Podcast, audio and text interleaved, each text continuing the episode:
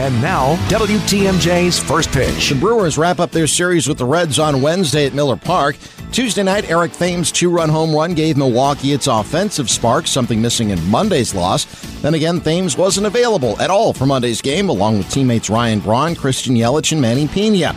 Now, all but Pena are back, giving radio announcer Jeff Levering a better chance to call more winning games. Unbelievable how, how just a little bit of health kind of kind of sparks everybody, and it is good to have those guys back in there. I mean, the Brewers have run out that that group of players that they thought out of spring training where everybody was talking about, man, is there going to be enough playing time for everybody? Well, this is why you have the depth that you have. And so if, if somebody goes down for an injury for a couple of days or for a couple of weeks, in Christian Yelich's case, you've got some bodies to fill in, and, and those are pretty able bodies. But yeah, you're right, Doug. It's, it's really nice to see those guys on the bench. Jeff Levering, a guest on Wisconsin's Morning News on Wednesday.